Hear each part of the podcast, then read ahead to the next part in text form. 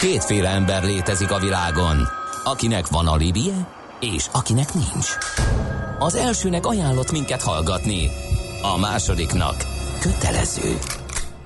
Te melyik vagy?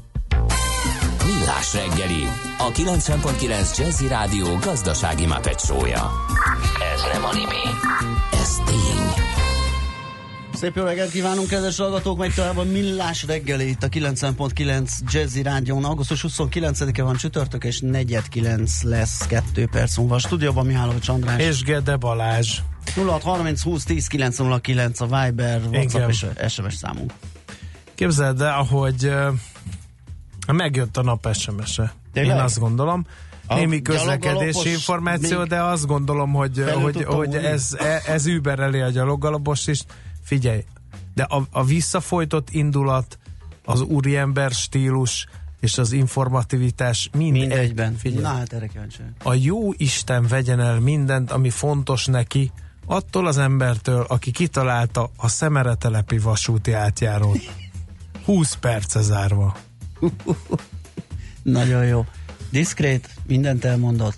Érezni a feszültséget belőle. Majd kiszállt, és két darab vulkán típusú uh, helikopter gépágyúval szétlőtte az egész átjárót a hallgató Kézből, szerintem. persze. Kézből, Igen. ahogy a legnagyobbak csinálták. A műszer neked egy fal, a sebesség egy váltó, a garázs egy szentély. Zavar, ha valaki elbetűvel mondja a rükvercet. Mindent akarsz tudni az autóvilágából? Akkor neked való a millás reggeli autós rovata. Futómű. Autóipari hírek, eladások, új modellek, autós élet. Kressz. Hát kérem szépen, azért némi kulisszatitkot mielőtt belevágnánk a beszélgetésbe, el kell állnunk Várkonyi Gáborral.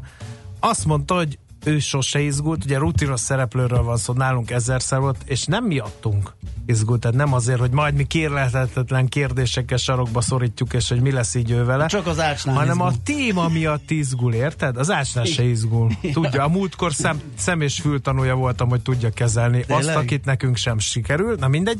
Az ásnál szórakozom. Igen. ja, bocsánat. Itt szakértés, itt, ott szórakozás. Aha. Na szóval ez kb. olyan, mint hogyha én találkoznék Matula bácsival élővel, vagy nekem kéne Dobó Mhm. István portréját megrajzolni 15 évesen, vagy Görgely Artúrral Mhm. Görgely módom Artúr, igen. lenne kezet rázni.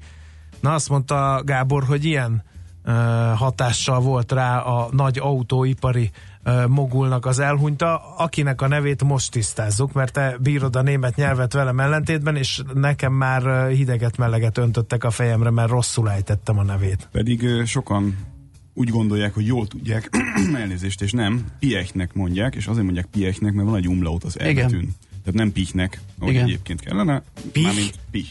Piechnek mondják. Hát te vagy Piech. a legjobb barátom. Én Piech. ugyanígy De mondtam. nem, piek a, a jó. Az a jó. Igen. Igen. Igen. Én így mondtam, és nekem mit jöttek ezzel, hogy nem, ez te nem... pihet mondtál, és mondták, mondtam? hogy pihet kell mondani, Nem, pont nem, az nem, umlaut. egyszer volt egy adás, amikor Piechről volt szó, és jött 3-4 SMS, hogy Pichnek kéne mondani. és Igen, akkor de most viszont az András tegnap, tehát amikor a, Igen? a, elhunyt a, a mester, akkor pihet mondott, és akkor kiavították a piek az umlaut miatt, Így van. Jó, és akkor oké. az volt. Na van egy, vagy Ne volt, nyugodj meg, András, nem, nem. Nem. jobban németet. Nem.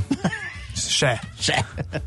Ferdinand Piechet csak és kizárólag olyan szinten lehet említeni, mint mondjuk Henry Fordot, vagy a Toyota alapítóját. Nem Tehát túlzás ez? Nem, abszolút nem. Nem ilyen, azt majd elárulod a következő percekben. Az a helyzet, hogyha most kapnék öt adást egymás után a következő másfél hónapban, és folyamatosan erről beszélhetnék, az is kevés lenne, mert uh, egyszerűen nem, nem lehet eléggé ecsetelni és sokféle mm, szemszögből a kedves hallgató elé tárni, hogy mit alkotott ez a figura, azzal együtt, hogy nyilván azok a szórakoztató emberek általában, akiknek van valami fajta hát különleges látás mondjuk a világra, és hát Piech az egy Hát az nem egy olyan figura volt, akivel könnyű volt kijönni, hogy finoman fogalmazzunk.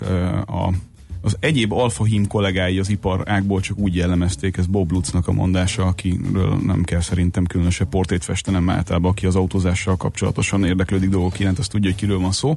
Szóval Bob Lutz egyszer azt mondta róla, hogy ő az autokraták autokratája. De volt olyan kollégája, aki Ferdinand Piekről egész egyszerűen csak annyit mondott, hogy amikor ő belépett a terembe, akkor néhány fokkal hidegebb lett. Hú, hát ezek már ilyen Chuck Akkor, ha magánéletileg nem is, vagy emberileg nem is, de szakmailag annál inkább. Minden szempontból szerintem. És volt 13 gyermeke, akikre a, rosszul emlékezett. Akiről a, igen, tehát 12-ről volt folyamatosan szó, amikor egyszer megkérdezték, hogy hány gyermeke van, akkor annyit mondott, hogy nagyjából 12.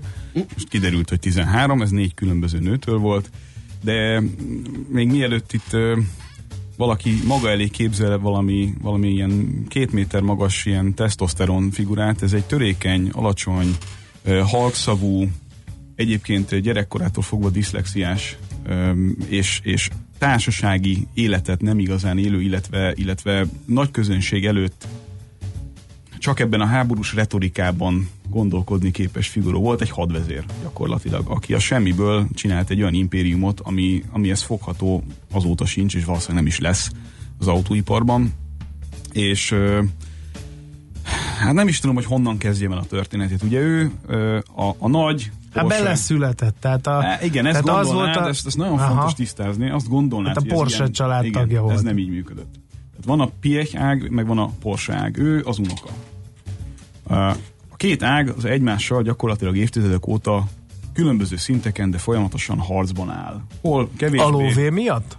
A, hát itt azért van hiúság, uh-huh. van nyilván pénz is, itt van nagyon-nagyon sok minden, de az, a, a lényeg a lényeg, hogy nem ilyen, nincs ilyen egyenlőség hogy azért, mert te Porsche unokája voltál, akkor te most itt valaki leszel. A, elküldték gyermekkorában. És ő a Ferdinand Porsche, tehát a cég alapítónak igen, volt az unokája, tehát van. egyenesági leszármazottja. Így igen, igen, így igen. Van, így van. Csak hát ugye az örökségen, ahogy a szokás a világban, nem csak a németeknél, máshol is a világon össze vesztek, és azóta is háborúban áll a család, ugye? Ezért, ugye? Ez azért, ezt azért tettem fontosnak, mert azt mondtad, hogy nem volt fákjás menet a, az ő útja a cég vezetéséig. Egyáltalán nem, hogy, hogy a gyerekkorával kezdjük, és akkor mindjárt kitérünk erre. Gyerekkorában pont a fel nem ismert, időben fel nem ismert diszlexiája miatt elküldték egy svájci internátusba, ami azért, hát arra ő úgy emlékezett későbbi önéletrajzi könyvében, hogy az nem volt élete legvidámabb időszaka. És onnan egyenes út vezetett ugye egyetemi tanulmányaihoz, amit azt hiszem, hogy Zürichben sikerült elvégeznie, és némi kitérővel az Alfa Romeo-nak tervezett egy-két autót, némi kitérővel elkerült a Porsche-hoz, ahol és ez megint csak nem ilyen egyértelműség, tehát az, hogy a Porsche-nál dolgozhatsz, az egy, az egy kiváltság volt, hogyha nem volt meg, hozzá a megfelelő tudásod, akkor értelemszerűen, ha családtag voltál, ha nem, akkor repültél onnan. Megoldott egy-két problémát a 911 az akkori 911 tervezése kapcsán, illetve létrehozott egy olyan legendás versenyautót, a 917-est, ami rommá vert annak idején mindent, viszont hatalmas anyagi tehert, vagy terhet rótt a Porsche üzemekre, egymással rivalizálás és, és családi ágak és intrikák lévén aztán a vége az lett, hogy a 70-es évek elején gyakorlatilag megegyezett a két ág egymással, hogy aki a család része, az nem dolgozhat vezetőmérnöki pozícióban a Porsche-nál. Hm. És akkor innen indult az, hogy hát mit csináljon, alapított egy rövid időre egy, egy mérnöki um, ilyen szolgáltatóirodát, majd ezt viszonylag hamar abba hagyta, és elment az Audihoz. Ahhoz az Audihoz, és akkor itt ugye mai szemmel minden olyan egyértelmű. Ahhoz az Audihoz ment el, aminek tehát az, hogy prémium márka, meg ilyesmit, hogy felejtsük el. Épp hogy ismerték. Szó nem volt ilyesmiről. Igen. Gyakorlatilag a, a kalapos Skodás imidzse volt Aha. Németországban az Audiknak. Egy, egy nyugdíjas márka, egy unalmas márka, mm. egy ilyen ötlettelen, picit több krómmal ellátott, kicsit béna Volkswagen volt lényegében az Audi akkor. Mm-hmm. És ő, mint nagy vizionárius, mint nagy álmodó, végigverte azt, gyakorlatilag 20 évig volt az igazgató tanács elnöke, oda küzdötte föl magát az Audinál, Vég, végigverte azt, hogy ebből csinálja neki prémium márkát. Tehát, hogy Piechhez milyen jellegű dolgok fűződnek, arról egyfelől me- mesélek egy kicsit technikai értelemben, meg aztán még egy kicsit a, a, a személyiségéről, meg a, meg a hatalmi harcairól.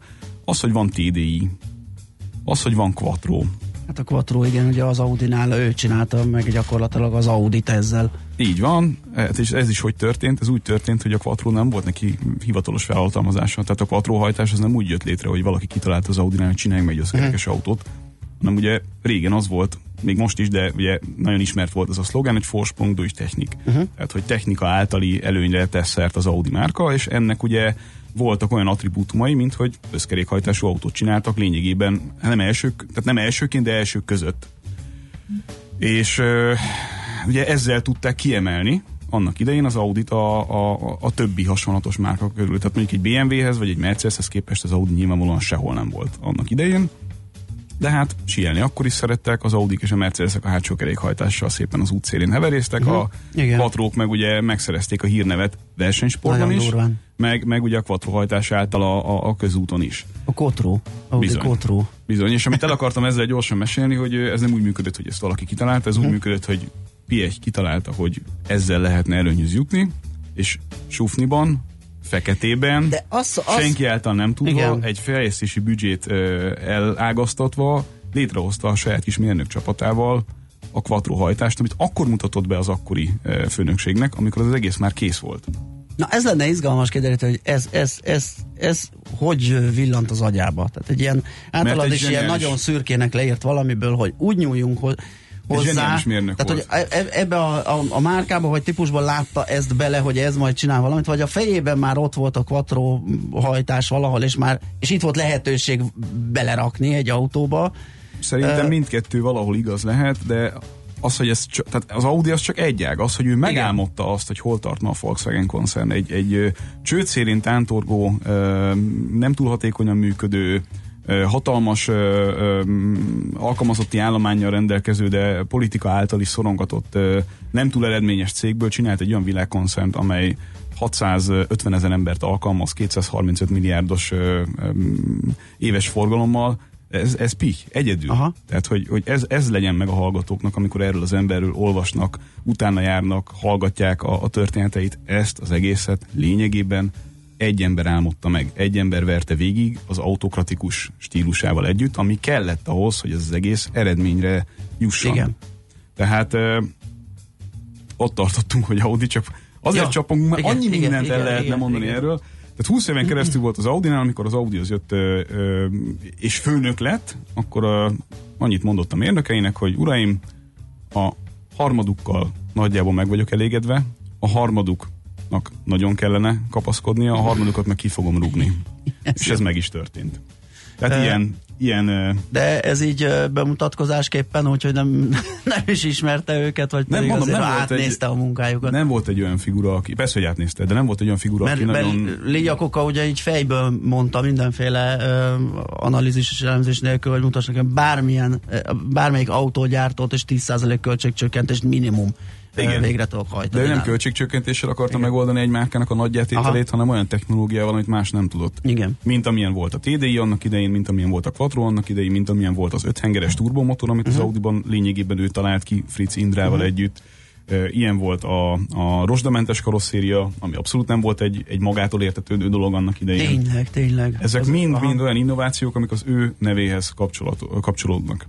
És elérkezünk gyakorlatilag a 90-es évek elejére, amikor Hát nem tudom, mennyire tudtok visszaemlékezni. Ez az akkori Volkswagen modellpaletta az nem volt egy különösebben fényes valami. A kettes golf után voltunk nem sokkal, volt egy ilyen kis bénácska passzát, egy kis unalmas póló, messze Aha, voltunk attól, hogy... ezek a kis kocka igen. autók. Igen. Az Audi-nál ugye a százas, igen. ami viszont már ugye abszolút Piek kéznyomát igen. viselte. Ja, hát ilyenek például ugye annak idején a, a legjobb légellenállással rendelkező limuzin autó volt a világon, és ezáltal Aha. annak idején a százasból a, az egyik verzió a leggyorsabb is. Aha. Tehát, ugye rohadt jó ék alakú igen. autó volt, igen. Igen, igen, igen. Ezek, ezek szintén mind-mind hozzáfűződnek.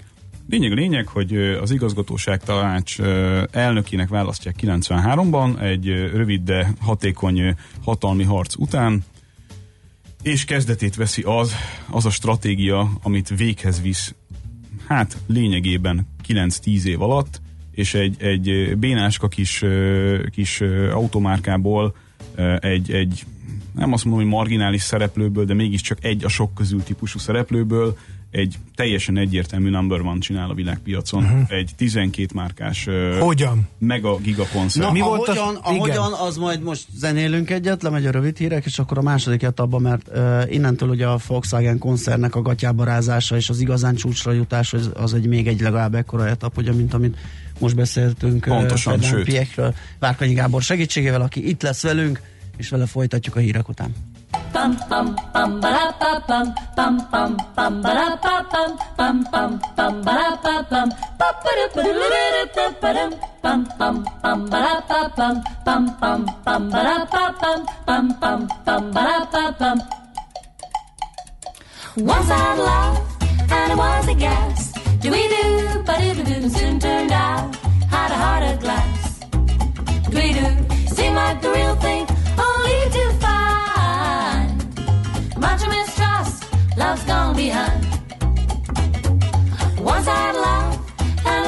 and it was divine. Ba-dum-dip, ba-dum-dee-da. Soon turned out I was losing my mind. Dwee-doo, dwee-doo. Seemed like the real thing, but I was so blind. Much mistrust, love's gone behind. Bum, bum, bum, ba-dum, bum, ba. In between, what I find is pleasing and I'm feeling fine. Love is so confusing, there's no peace of mind.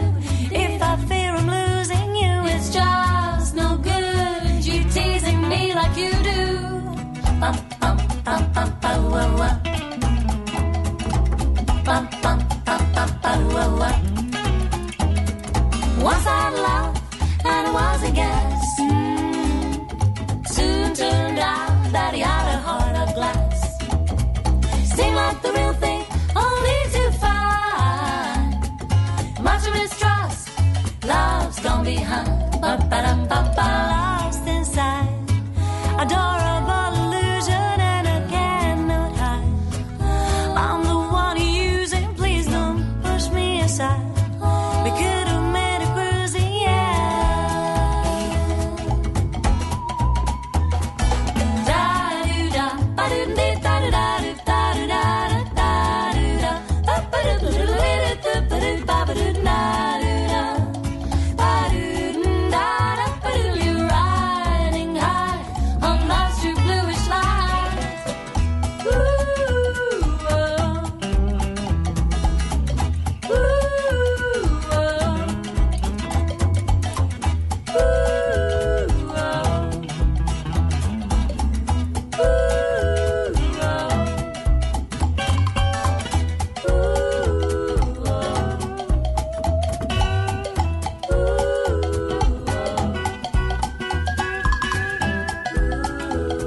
Műsorunkban termék megjelenítést hallhattak. Dave Kaz, korunk egyik legnevesebb amerikai szakszofonosa, minden szombaton 10 és dél között várja a 90.9 Jazzy hallgatóit. Hi, this is saxophonist Dave Kaz. Enjoy all the stars and the legends. New hits and evergreens of the smooth jazz scene every Saturday from 10 a.m. on 90.9 Jazzy. The Dave Kaz radio show will bring them all to you. Dave Kaz Show tehát szombatonként délelőtt 10 órától itt a 90.9 Jazzin. Rövid hírek a 90.9 Jazzin. Szeptember másodikától ismét az iskolai napokon érvényes menetrend szerint közlekednek majd az autóbuszok. A nappali vagy esti tagozatos diákok a lakóhelyük és az iskolájuk gyakorlati helyük között helyközi utazáskor 90%-os bérlet megváltására jogosultak. A fentiektől eltérő bármely más viszonylatra 50%-os menetjegyet vásárolhatnak, míg a levelezős diákok a lakóhelyük és az iskolájuk között helyközi viszonylaton vehetik igénybe ezt a kedvezményt. Az Egyesült Államok külügyminisztériuma jóváhagyott egy 500 millió forintos, körülbelül 148 milliárd forintos rakétavásárlási üzletet Magyarország számára, írja a Defense News szakportál nyomán a portfólió. A nyilvános külügyi dokumentumból kiderül, hogy ennél jóval összetettebb csomagról van szó. A tervezett beszerzés gerincét 180 darab közepes hatótávolságú légiharcrakéta adja. Ezek mellé többek között hat gyakorlófegyvert, tartalék, irányítási és vezérlőegységeket, konténereket, pótalkatrészeket, precíziós navigációs felszerelést, radar szoftvereket, kiképzést és az ehhez szükséges kiegészítő szolgáltatásokat is vásárolnánk. Korábban az is szóba került, hogy Magyarország norvég légvédelmi rakétarendszert is vásárol, amely ugyancsak ilyen amerikai rakétákkal felfegyverzett. A fenti lista alapján tehát valószínűsíthető, hogy a mostani vásárlás már akár ennek a beszerzésnek is megágyaz. Több ezer pilóta perelte be a Boeinget. A cég ellen csoportos keresetet nyújtott be 12 nemzetközi légitársaságnál dolgozó 3000 pilóta, a 737 MAX tervezési hibái miatti kompenzáció és büntetés kiszabása érdekében, írja az Airportál. Amikor a hatóságokban világszerte kétségek merültek fel a típus biztonságos üzemelésével kapcsolatban, azonnal a földre parancsolták a gépet.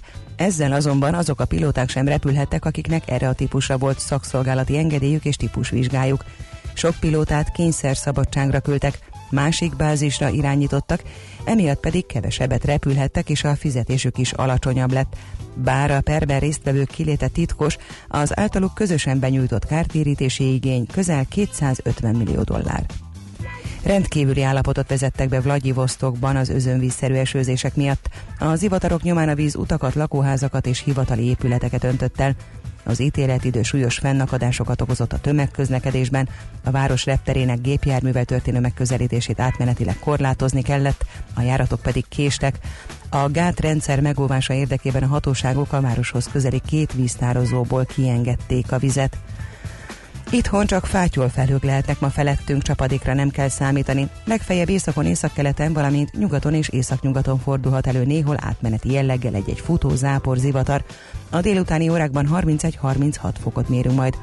A hírszerkesztőt Czoller Andrát hallották, friss hírek pedig legközelebb fél óra múlva. Budapest legfrissebb közlekedési hírei, itt a 90.9 jazz a fővárosban torlódik a kocsisor a Nagykörúton szakaszonként, a Kiskörúton az Asztória felé, a Szabadsághídon és a Petőfi hídon Pestre, a Clark tér felé vezető utakon, valamint a Bajcsi Zsilinszki úton és az Andrási úton a közös csomópont közelében. Mától a 16. kerületben az Újszász utcában a Ballada utcánál sávlezárásra készüljenek, mert gázvezetéket építenek. A váltakozó irányú áthaladást jelző lámpa szabályozza. A 45-ös autóbusz Ballada utca megállóját az ős vezértere felé áthelyezték. Lezárják a 9. kerületben az illatos utat a Külső Mester utca és a Gyáli út között, a Külső Mester utcát a Kén utca és az Illatos út között, valamint a Táblás utcát a Táblás köz és az Illatos út között filmforgatás miatt mától naponta 19 órától másnap reggel 6 óráig. Az 54-es és az 55-ös autóbusz terelt útvonalon közlekedik, kimarad a Gubacsi út, a Külső Mester utca, a Táblás utca és a Gyáli út megálló. Ezen a hétvégén befejeződik a pályafelújítás, ezért hétfőtől újra a teljes vonalon jár a 4-es és a 6-os villamos. Szombaton és vasárnap a teljes vonalon pótlóbusszal utazhatnak. A József körút, Ferenc körút, Petőfi híd útvonalon hétfőn ugyancsak feloldják a közúti korlátozásokat is. Nemesszegi Dániel, BKK Info. A hírek után már is folytatódik a millás reggeli. Itt a 90.9 jazz Következő műsorunkban termék megjelenítést hallhatnak.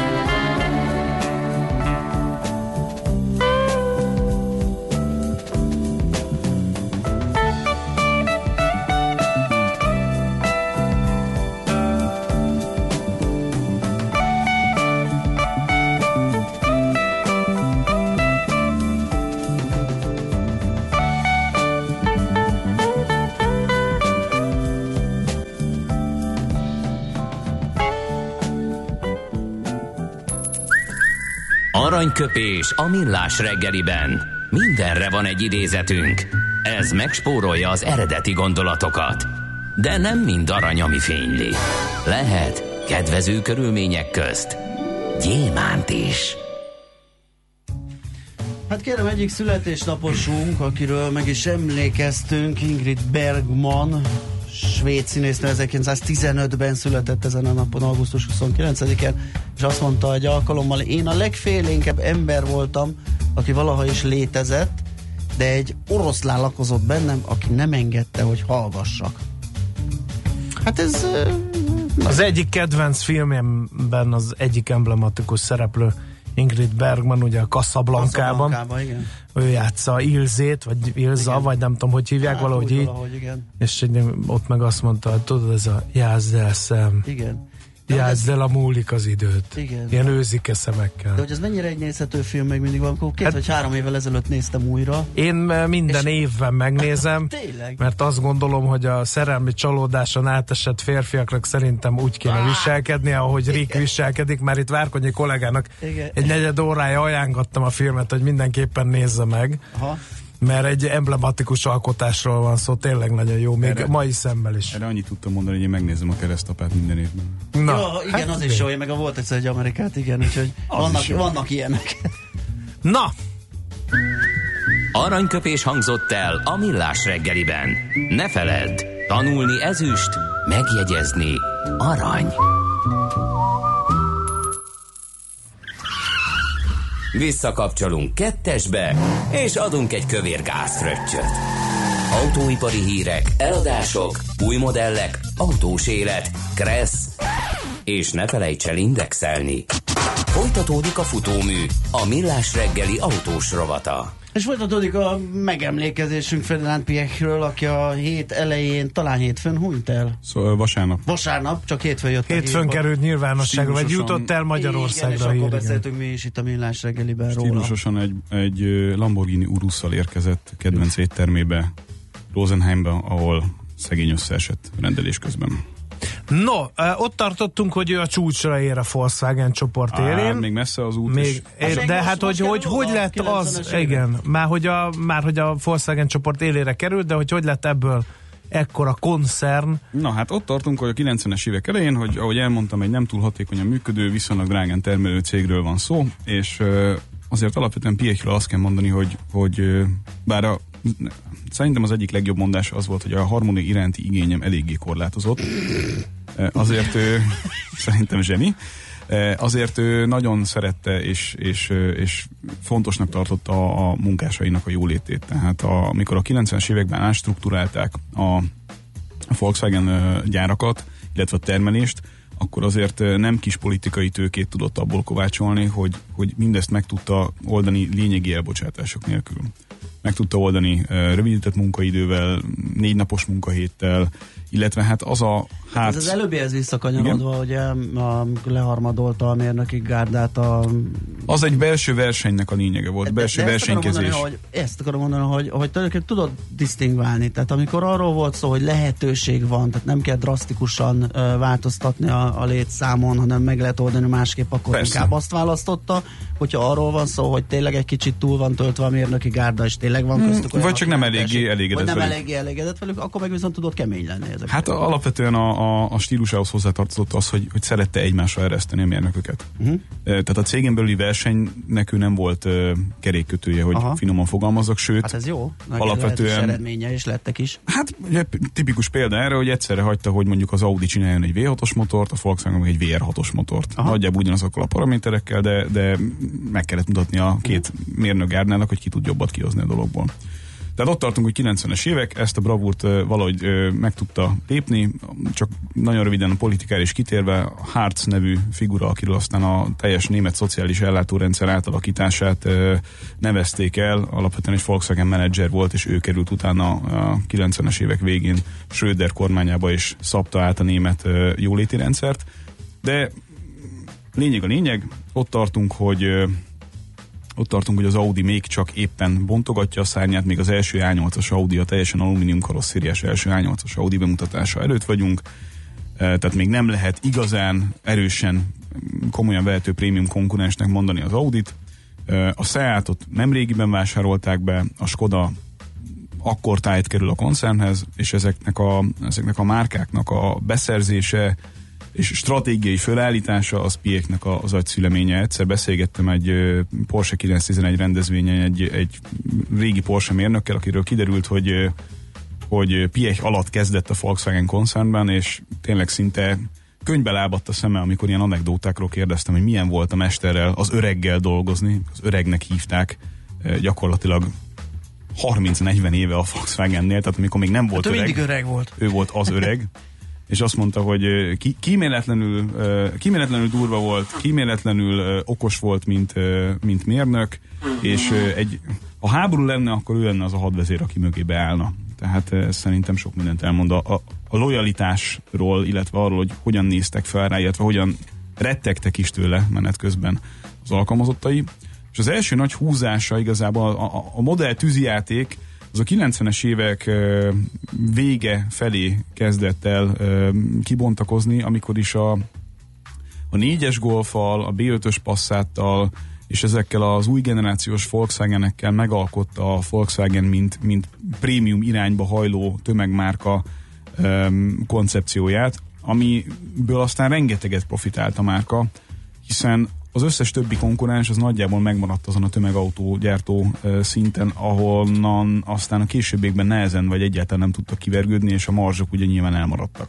Volkswagennél sem feltétlenül a marzs volt a lényeg, vagy a, az sem a legügyesebb pontja volt a, a koncernnek, de úgy összességében azért nagyon kiadta a pénztermelő képességet, Aha. és itt mindig az összességében van a hangsúly. De mielőtt még ez megtörtént, még egy nagyon rövid pillanatra visszaugranék oda, hogy volt egy López botrány, amire lehet, hogy még emlékeznek egy páran, az a 90-es évek közepén volt, pont mielőtt elindult volna a nagy modelltűzi játék, ugyanis Piech azért felismerte, hogy költség szempontból nem állnak túl jól, és elhozta azt a spanyol menedzsert a GM-től, akit arról lehetett ismerni a, az autós világban, hogy kíméletlenül kemény költséggyilkos, csak hát állítólagosan szenzitív adatokat vitt magával a GM házatájáról, és amikor egy sajtótájékoztató keretén belül megkérdezték erről Ferdinand Piechet, akkor annyit tudott mondani, hogy az Opel iránti érdeklődése 40 év alatt sosem érte el azt a szintet, hogy kíváncsi lett volna a titkaikra. Hát ez kemény. Ilyen, ilyen szövegei voltak, és ezeket a szövegeket gyakorlatilag bármikor, bármelyik pillanatban mindenféle különösebb gondolkodás nélkül el tudta sütni, de nagyon nehéz volt vele állítólag interjút készíteni. Nagyon sok olyan beszámolót olvastam, ami, ami arról szólt, hogy újságírók kérdeztek egy-egy kritikusabb dolgot, és percekig maga elé révedve, majd a végén nem válaszolva tovább mentek valami más irányba. Tehát, hogy ami, amire velük nem volt kedve foglalkozni, ezzel nem foglalkozott, ugyanakkor rendkívül gyorsan tudott döntéseket hozni. Szintén megkérdezésekből és interjúkból derül ki, hogy, hogy például autódizájnerek mennyire tudták értékelni azt a gyors döntési processzt, ami, ami alatta volt. Tehát volt egy figura, aki elmesélte, hogy a négyes golf kapcsán volt egy design kérdés, amiről bemutatott neki három megoldást, és az öreg két perc alatt eldöntötte, hogy merre menjünk, és aztán ezek téma az le is került az asztalról, két perc alatt el volt döntve, miközben a mostani munkahelyén két évig tart egy hasonlatos dolognak a, a vég, véglegesítése design szempontjából. Minden részletre odafigyelt. Tényleg elképesztő, elképesztő precizitása volt, ilyen minden részletre. Megint csak egy ilyen egy ilyen tipikus anekdóta, a 90-es évek végén jött ki ugye a négyes golf, amiről beszéltünk, ugye ott nagyon bele volt feledkezve ebbe a, a fuga kérdésbe, tehát hogy minél kisebbek legyenek Aha. a, a, a illesztési, illesztési hézagok, így van, és ugye ez a négyes golfnál egy ilyen nagy uh, sztori volt, hogy akkor egy olyan tömegautó, ami, ami láthatóan uh, rettenetesen magas minőségben készül, legalábbis ami ezt a részét illeti az autónak, Olyannyira, hogy állítólag a Mercedesnek annak idején néhány katalógusában átretusálták az aktuális modelleknek az élesztési uh, égés volt. Mi az égő, hogyha már a Golf tudja, akkor a Mercedes miért nem. Figyelj, nem engedünk el, mert nagyon rohan az idő. Két dolog. Az ő uh, hát nem tudom bukásra, de majd ezt eldöntöd a bukásáról, meg az örökségéről beszéljünk, hogy milyen állapotban van most, és ki irányítja most a Volkswagen koncernet, és milyen irányba megy. Jó, nagyon gyorsan. Mennyire csak... biztosította jó Meg például egyáltalán. így mondták, tehát ahogy, ahogy mi beolvastuk a, a haláláról szóló hírt, akkor azért jöttek uh, egy csomóan, hogy ez ja, egy, a világ egyik legnagyobb csalója volt, ugye a dízelbotrányra célozva ezzel, hogy, hogy az ő munkássága, mint ilyen vezető iparmágnásé hozzájárult ahhoz, hogy milyen állapotban van a környezetünk, tehát hogy egy kicsit ja, ezeket... Jó, jó nem menjünk is. ebbe most bele, tehát még egyszer azt mondom, hogy, hogy, hogy ha ennyire sikeres menedzser volt, akkor neki miért kellett távozni a cégtől, és az a cég, ahonnan távozott, mennyire viseli nyomán még az ő keze nyomán. Ennek az embernek a munkássága az döntően hozzájárult ahhoz, hogy az elmúlt 50-60 évben az európai autóipar a vezető autóipar, vagy vezető autóipari helyszín maradjon és lehessen a mhm. világban. Tehát nem sok ilyen van Európában, amiben Európa megőrizte a vezető nem, szerepét, hogy örül, örüljünk neki. És igen. ehhez kellett ez a kíméletlen perfekcionizmusa, amit, amit Piech magával hozott, és az a vízió, ami, ami arról szólt, hogy hogyan tegyünk világvezetővé egy iparágat uh-huh. európaiként. Szóval aki őt kritizálja, azt nagyon szívesen kihívom a nyilvános vitára, ennek az embernek rengeteget köszönhetünk, egyébként Magyarország is. Tehát a, a, a, a mi termelésünk ugye az Audinál az nem kis részben azért fut ilyen jól, mert ugye volt pih. Na mindegy. Tényleg nincs sok időnk, egy-két perc már csak. Nincs sok időnk, nagyon röviden ugye a, miután összerakta ezt a koncern 12 márkás ö, ö, nagy koncerné és világvezető autógyártójává, 2002-ben a felügyelőbizottsági elnöki posztot is ugye magáénak tudhatta, és nagyon-nagyon sokáig a Winterkorn, mint utód volt az, aki volt még közte egy menedzser, akit nagyon gyorsan ledaráltak, mert nem tetszett neki a demokratikus stílusa. Hm. Winterkorn az ugyanezt a vonalat vitte tovább, csak 2015-ben, néhány hónappal a dízelbotrány kirobbanása előtt volt egy emlékezetes Spiegel interjúja, ahol elhatárolódott az egykori mentoráltjától, mindenki legnagyobb meglepetésére, és a család ezúttal, valamint a, a szakszervezetek, illetve a politika nem állt az ő oldalára. Tehát megszokta, hogy az elmúlt 50 évben mindig az ő oldalára állnak, így vagy úgy, de ezt nem tudta keresztül vinni ezt a történetet, és különböző beszámolók szerint már időben tájékoztatta a cég vezetőségét arról, hogy sejt valami anomáliát a, a dízelek kapcsán, hogy ebben mennyire volt része, vagy mennyire jutott később a tudomására, ez egy olyan akkori cégkultúrában, ahol a Hát azt mondtad, azért... hogy mindent szemmel tartott, akkor nehéz elképzelni, hogy pont ezt nem. Igen, és nyilvánvalóan volt egy olyan cégkulturális problematika ebben a vezetési stílusban, hogy nehezen merték bevallani a mérnökök, ha valami nem sikerült. Uh-huh. Tehát ez, ez nyilván az egy, egyik hátránya annak, hogyha egyébként borzasztó eredményes módon és kicsit autokratikusan vezetsz egy céget. Egy percben mi jön most? Mi várható? Ugye ő néhány évvel ezelőtt, kb. a 80-as amikor 80 éves lett, tehát két-három évvel ezelőtt, ö, akkor fogta magát, eladta a részvényeket, és teljesen kivonult az Magától? egészből. Tehát nem a család buktatta meg, nem szorították ki, nem menekült a dízelbotrány elől. Megsértődött. Nem... Megsértődött. Mhm. Nyilvánvalóan azért, mert nem tudta keresztül vinni azt a végső akaratát, hogy, hogy Winterkont leváltsák, a dízelbotrány az egy ilyen kérdés volt, a másik ilyen nagyon nagy fájó pontja volt, hogy minden piacot lényegében ért a Volkswagen, az észak-amerikai viszont nem annyira tud eredményes lenni, és ez, ez nagyon idegesítette az utolsó napokig is, tehát uh, szeretett volna ott is egy olyan mm. piaci részesedést és egy olyan volument elérni, amivel akkora player, hogy, hogy komolyan lehessen venni. Ez a mai napig egyébként nem sikerült, nyilván ebben nem, uh, ebben nem segített a Volkswagen botrány sem, mm. vagy hát a dízel botrány sem. De a lényeg a lényeg, hogy, hogy ne ezzel fejezzük be, határtalan csodálatom az örök lesz ez iránt az ember iránt. Hát én ebből egyébként azt érzem, hogy még majd így be, be fog szivárogni az elkövetkezendő beszélgetés. Hát ez bármiről beszélünk. 15 beszélgetés megtöltene, hogy, hogy ez a figura mit tudott összehozni. Azért az egyik kedvenc autóm tőle az a mai napig a Féton. Ha nem lett volna az ő akaratereje, akkor nem lett volna fél. Figyelj, akkor a következőben erről kell beszélni, mert Igen. E, annak a bukása egészen rendkívüli, vagy legalábbis nem annak is a bukása érthető. be volt tervezve, de... Be volt tervezve, na, ez, ezt majd énekeljük meg legközelebb. Mindenki azt gondolja, fog, be volt az tervezve. Ezért se fogunk leszállni a cégről és... De te még megcsinált a népautó emlémával a világ akkori legjobb luxus limuzinját. Ez kétségtelen, és nekem is nagyon tetszik, és imádom, és ezért volt ért, érthetetlen számomra ez a dolog. Na, akkor erről még dumálunk. Köszi szépen, Gábor, hogy itt jártál nálunk, és beszélgettünk Piekről. Várkonyi Gábor volt a vendégünk, zenélünk, utána pedig uh, hotspot rovatunkban nézzünk valami jó tőzsdei sztorit. Most lefarkolunk, de jövő héten megint indexelünk és kanyarodunk, előzünk és tolatunk a Millás reggeli autós rovatában. Futómű a világ négy keréken.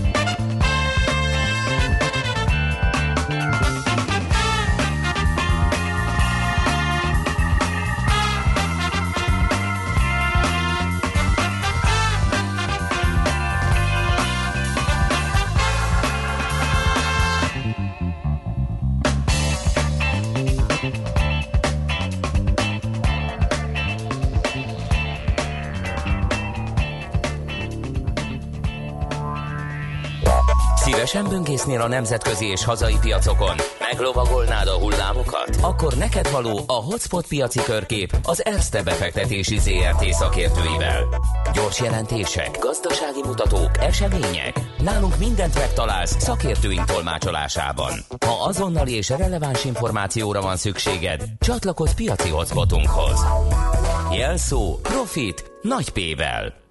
Szabó Baló Péter üzletkötő van a telefonvonunk túlsó végén. Szia, jó reggelt!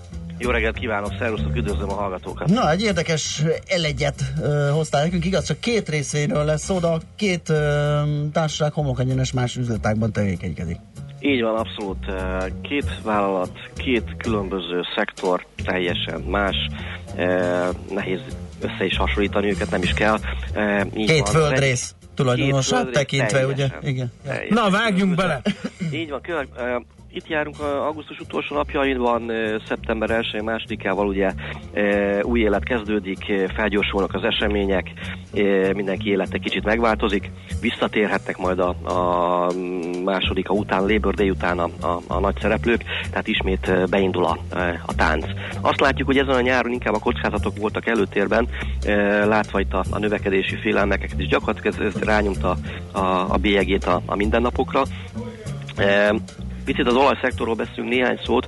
Ugye rövid távon az olajárfolyamat leginkább a kínálati oldal, kínálati hírek mozgatják, például a palolaj termelésnek a, a, a, az alakulása, vagy a geopolitikai kockázatoknak az alakulása, vagy akár a kitermelési szinteknek a mozgatása. Rövid távon ezek a, a hatások. Hát ugye egész rövid távon most a héten jött két napon keresztül két készletadat, mind a kettő kisebbet mutatott Amerikában, ezért felment az olajár. Így van, látjuk is egyébként Igen. tegnap előtt és tegnap is emelkedett az olajárfolyama. Igazából a másik oldalon középtávon itt a, a probléma a, a kereslettel van, hogyha inni lehet, és ugye a kereslet kulcsa nyilván az, az, az Kína. Tehát, hogyha megnézzük és hihetünk a, a véleményeknek, akkor a dízelfogyasztás az gyakorlatilag jelentősen, mint egy harmadával e, e, csökkent Kínában, így e, gyakorlatilag átgyűrűzött a, a, az olajárfolyamba, illetve a, a keresleti e, oldalon e, ez manifestálódott, hogy egyre kevesebb olajra van szükség, car peakről beszélhetünk, tehát a, a gépjármű eladások ugye drasztikusan csökkentek, ez ugye áttételesen az olaj árfolyamás hatással van, és azt látjuk, hogy az olajcégeknél jelentős eséseken mentünk keresztül az utóbbi hónapokban. Most ezen közül próbálunk egy kicsit szemezgetni, halázgatni, nézzük, hogy melyek azok a vállalatok, amelyek igazából talán még jó bőrben vannak, és így jutunk el az amerikai Chevron vállalathoz. Az Amerika második legnagyobb olajtársasága, ugye az Exxon után kapitalizációját tekintve mint a 221 milliárd dollárról beszélünk. 2009-hez képest a, a bevétele a társaságnak jelentősen ö, ö, ö, csökkent, majd megfeleződött, és az utóbbi két évben azért szedi össze magát a, bevétel, mint a 114 milliárdról 154 milliárdra növekedett a, a bevétele, és azt várja a társaság, hogy a, a 2019 2020 elején azért lesznek még ugye megtorpanások, de utána pedig ez a bevétel növekedés az visszaáll egy, egy normálisabb környezetbe, és ez megjelenik majd az eredményekben is. A nagyon érdekes ebben, hogy, hogy a, a, a vállalatnak az eladósodottság az, az, az borzalmasan alacsony. Tehát mintegy 18%-a az, ami, ami, ami hitelként megjelenik, tehát abszolút nem egy, egy eladósodott társaságról van szó. A szektorban jellemző inkább a 40-50% ami visszaköszön, itt az a 18 ez nagyon-nagyon alacsony. Tehát van bőven te eladósodni. Lát, ráadásul ugye az elmúlt hónapokban az Occidental Anadarko felvásárlási őrületben, ugye végül nem vett részt olyan tekintetben, nem ő vásárolta meg a, a, az Anadarkot, hanem a, az Occidental, így idézőjebben csak egy milliárd dollárt bukott azon, hogy nem tett magasabb ajánlatot. Tehát azt lehet mondani, hogy tele van készpénzzel, a, a szereplők azok egymást e, figyelik árgus szemekkel, hogy ki a leggyengébb láncszem, és számunkra is egyébként ez egy, egy, egy, ez egy e, olyan jel lesz majd, amikor e, teszem azt egy-egy társaság esetleg csődbe menne, akkor a, a versenytársak azért gyorsan le fognak e, csapni a piaci részre, e, és e, ez lehetőséget jelent a mi számunkra is. Tehát e, Chevronról beszéltünk, ugye e, gyakorlatilag a világ egész táján megjelenik a, a vállalat, Amerika, Kanada, Argentina, Kazaksztán, ott is vannak kitermelési érdekeltségei Angolában, illetve Ausztráliában is, tehát egy egészen nagy vállalatról beszélünk, amelynek ugye az árfolyama, hogy azt láttuk, hogy jellemzően ezeket 128 dolláros tető és 116-os minimumokat ért el ebben, a, ebben az évben. Most ilyen 118 dollárra járunk, és néhány nap ezelőtt a Barclays jött egy, egy vételi minősítéssel méghozzá azt mondta, hogy ennél jóval magasabb lesz majd a, a, az árfolyama. Tehát itt egy túladottságot látunk, egy viszonylag jó bőrben, sőt jó bőrben lévő társaságot látunk a Chevron személyében, ahol a, a relatív erősség és a mozgó átlagok alapján egy mélypontokat ért, amit érdemes akár megnézni egy kicsit közelebbről, hogy valóban ezek a 113-116 dolláros árfolyamok kitartanak, és lehet bízni ebben itt akár itt egy, egy emelkedésben vissza az előző csúcsakra 128-ig, hogyha minden megjavul. És hogyha jól nézem, ugye nem mellékesen, elég jó osztalékfizető, évente olyan 4-5 dollárt kifizet, tehát egy ilyen 4 os osztalékhozama is van. A, így van, pontosan az osztalékhozam az 4,8 százalék, tehát azért fizet osztalékot a, a vállalat.